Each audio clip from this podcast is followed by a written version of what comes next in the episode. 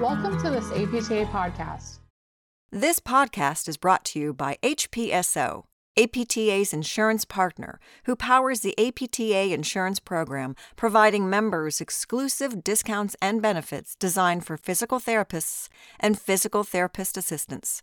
To learn more, visit apta.org/nptm. Hi everyone, it's Candace Lambert, APTA's practice associate, and we're back with helpful insights for physical therapists, physical therapist assistants, and students. Today, I'm joined by two of APTA's practice specialists, Stacy Schwartz and Sarah Ainsbury. We're also happy to be joined by APTA's Vice President of Scientific Affairs, Tara Jo Manal. Hi, ladies, and a very special welcome to our guest, Tara Jo. Hi, there. Happy to be here. We're going to be spending most of this episode chatting about two recently published APTA workforce reports that help us understand what the physical therapy landscape look like right now. The reports offer insights into employment potential and comparisons among regions and specialties. But first, we've got some quick updates on key resources. Here to provide us with our first update is Stacy. Stacy, can you give us a few details on the new course in the APTA Learning Center about knowledge translation? Sure, Candace. We all know how important it is to use evidence, but then you wonder, am I doing it right or using the right amount? It can be a struggle to keep up with new literature related to clinical practice. We all want to be sure we're providing the most up-to-date evidence-based care, even with our time constraints. Well, we're excited to let you know there's a new course in the Learning Center called Knowledge Translation, a clinical user guide. In this course, clinicians and researchers who have a lot of experience in the field offer practical tips, resources, and explanations on how to make sure you're translating re research into practice.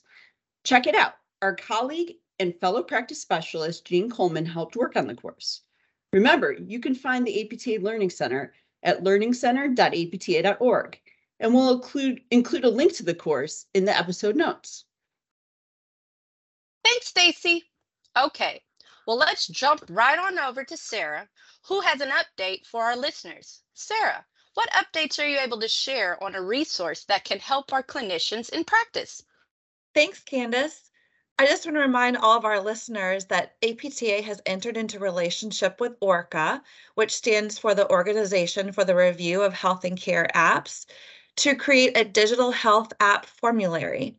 This is a resource for APTA members, and through this resource, you can find high quality digital health tools for both your practice and for your patients. So the formulary has been up and running for the past eight months, and we've got over 25 apps in there now, ranging from digital physical therapy services with remote therapeutic monitoring capabilities. That was a mouthful for me to an app for concussion management, to an app for gait and balance assessment. The formulary is changing all the time, and I think it's a great resource for digitally enabled clinicians. A second resource coming out in early 2024 will be a special issue of PTJ, the Physical Therapy and Rehabilitation Journal, titled Advances in Rehabilitation Technology.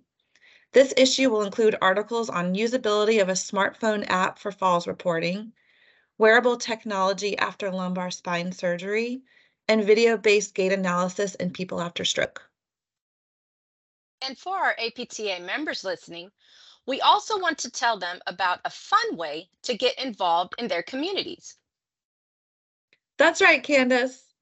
The PT Moves Me Ambassador Program is a grassroots student recruitment program that has more than 500 ambassadors across the country who help raise awareness of the prof- profession, recruit the next generation of PTs and PTAs, and increase the diversity of the applicant pool and ultimately of our profession. Ambassadors help achieve these goals by attending career fairs, engaging elementary, middle, and high school students, creating pathway programs for college students, partnering with organizations, and much more. Currently, this program consists of PT Moves Me education ambassadors who are faculty and students associated with DPT and PTA education programs, chapter ambassadors who are members of APTA chapters, and most recently, clinic ambassadors who are PTs and PTAs working in any clinical setting. You can sign up now to become a PT Moves Me Clinic Ambassador by emailing student recruitment at apta.org. I'll say that again student recruitment at apta.org. APTA makes it easy to be an ambassador by providing you with access to resources like PowerPoints, flyers, handouts, activities, discounts, and more that will help you with your student recruitment, your community outreach, and your DEI efforts. Not only will you help shape the future of the physical therapy profession and make an impact on the lives of prospective students and patients, but you'll also have another opportunity to, opportunity to connect with your local community, which can grow awareness of your clinic and services to attract patients. Thanks, Sarah. It's always a pleasure to keep our local community in the know with APTA's opportunities. Now let's shift from thinking about the future of the profession to what it looks like now. In case you missed it, APTA recently released two reports, a physical therapy profile, wages earned in the profession 2021 through 2022, and a physical therapy profile, demographics of the profession 2021 to 2022. Tara, let's start with the demographics report. What are some of the highlights? Well, these reports are really packed with useful information for our members. So here's some things that we found in the demographic report. Physical therapy, it turns out, uh, professionals are part of a growing um, healthcare workforce, and we are the fifth largest clinical occupation in the healthcare field that requires state licensure or certification. This excludes general nursing, but around 225,000 physical therapists were tucked right in between advanced practice nursing and psychology. The distribution of PTs and PTAs across the country is actually uneven. New England and Hawaii have the highest concentration of physical therapists for every 100,000 um, individuals, but Nevada, Alabama, Arizona, and New Mexico have the lowest concentrations of physical therapists per 100,000 people. We encourage you to check out the demographics report if you want to see how your state compares with others. And we will also include a link to both of these reports in the notes section for this episode. In general, the racial and ethnic diversity of APTA membership and of the U.S. physical therapy workforce does not match the population that PTs and PTAs serve. Black and Hispanic or Latino PTs and PTAs are underrepresented, and Asian PTs are overrepresented. However, data shows that the number of students from underrepresented communities accepted into DPT programs has increased by 4% over the past four years. So we're moving in the right direction, but obviously we want to get there faster. So, while the profession doesn't reflect the U.S. population, PT and PTA program enrollments and graduation rates indicate that racial and ethnic diversity is increasing. Well, I think we all can agree that there's a lot for members to explore in the wage report. So, Tara, given your expertise, what stats stick out to you? Well, we found that practice setting can really influence wages. PTs in skilled nursing, for example, earn the highest annual wage, and PTs in acute care settings earn the highest hourly wage. PTAs earn the highest annual wages in higher education, but they earn the highest hourly wages in home care. So one of the things that we thought was interesting was looking at where people are working and, and how they're paid. Nearly two thirds of PTAs work on an hourly basis rather than receive annual salaries. Clinical focus also influences wages. Clinical electrophysiologic PTs earn the highest hourly wage, an average of about $34 more than PTs working in, let's say, lymphedema as an example, which is the lowest paid clinical focus area by hourly basis. Clinical electrophysiology is a bit of an outlier in that only PT board certified in that specialty area are able to practice in the field. So it might make sense that they would earn that higher wage given the reimbursement for the services they provide.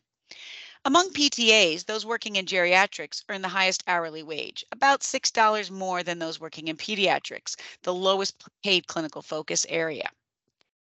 Clinical specialization and residency training matter too. Board certified clinical specialists earn an estimated $4,500 more per year on average across specialty areas compared with their peers who were not board certified. Again, we encourage everyone to check out the charts and graphics in the wage report to see how your practice setting and clinical focus compares to others. Completing a residency also can boost PT wages, especially for those early in their careers within the first five years. PTs who residence, complete residency trainings have higher first time pass rates on the clinical specialization exam compared with their peers who do not complete a residency. With higher first time certification rates and an earlier start to clinical specialization, residencies really can allow PTs to start enjoying the increased earnings associated with specialization earlier in their careers. Thus, it'll compound over your lifetime. And finally, experience makes a difference when it comes to wages. PTs earn an average $800 more a year, and PTAs earn an average $220 more a year for each year of experience in the field of physical therapy. Well, thanks, Tara, for that breakdown. Can you tell us a little bit about how APTA put these reports together? We've been conducting recurring surveys of our members since 2004, which gives us data on members' wages. Our membership data also gives us demographic information, which we compared with data from Bureau of Labor Statistics and the U.S. Census, as well as the Federation of State Boards of Physical Therapy and CAPTE, our accrediting body. By comparing our member databases to these sources, one thing we did find interesting was that APTA membership largely reflects the profession as a whole in terms of practice setting, female to male ratio, and age, which only reinforces the value of APTA member surveys. When they provide us insights, they can be applied to the physical therapy profession overall. And how can our members use this report? Well, we really want our members to feel informed and empowered to make the best career decisions. Information on wages by region, setting, and clinical focus can be particularly helpful for students in early career PTs and PTAs. It's also helpful to know what salary to expect starting out and later in your career. We've already learned that these reports are making a difference. One member physical therapist emailed us to say that the data in these reports were used to help younger clinicians seek a salary increase at their facility. Another member told us that learning about the added financial benefits seen with APTA board certified special, clinical specialization was a game changer in their decision to apply to become a certified specialist. So, just to be clear for our listeners, aside from supporting members in their career journeys, why does APTA put together these reports? We really want to take a step back also and look at the big picture. Workforce planning is important to optimize the patient experience and consumer access to physical therapy. These reports give us insight into employment potential, but they also allow us to compare different regions and specialties across the country. We talk about distribution variances among U.S. geographic areas, meaning some populations who need physical therapy have less access than others to services. This data helps our government affairs team paint a picture for policymakers when it comes to legislation that can help address workforce shortages. And it allows them to better advocate for bills like the one that would add PTs to the National Health Services Corps Loan Repay- Repayment Pro- Program. These reports also help us to see the demographic makeup of the profession so that we can work to achieve our commitment to increasing diversity, equity, and inclusion in both the association and the profession. And one last question Are there any other reports we can expect from APTA in the future? Well, APTA did just publish the research agenda for physical therapy in our flagship journal, PTJ, Physical Therapy and Rehabilitation Journal. And it can also be found on our evidence based research page at apta.org. We just repeated a vacancy study in the area of outpatient physical therapy in collaboration with APTA Private Practice. And this will look at hiring challenges and growth in outpatient physical therapy. And that one should be out sometime in early November. The Value of PT project also just launched this week, and it has its own webpage and is a unique economic analysis of the value of physical therapy analyzed for a series of conditions. The landmark report, The Economic Value of Physical Therapy in the United States, uses an economic model to calculate the net benefits to patients and the US healthcare system of choosing physical therapy over alternative treatments. This first report highlights eight conditions. You can learn more and download the full report at valueofpt.com. We'll be talking more about the report in other APTA podcasts, so stay tuned. Well, we are definitely looking forward to diving into all reports and any other related projects the APTA has to offer and hope folks at home take advantage. Well, that about wraps it up for this episode. A quick reminder, everyone APTA's website, apta.org, is where you can find both of these reports and a wealth of practice information. So I hope you'll make it your regular stop. If you want to keep up with all the latest happenings, be sure that you're subscribed to APTA Weekly, the free member email we send out on Wednesdays that connects you with news, resources, journal articles, and much more. And since you're still hanging around, pop over and follow us on Facebook, the platform X, formerly Twitter, and Instagram so you don't miss a thing. Once again, I'm Candace Lambert, and thanks for listening.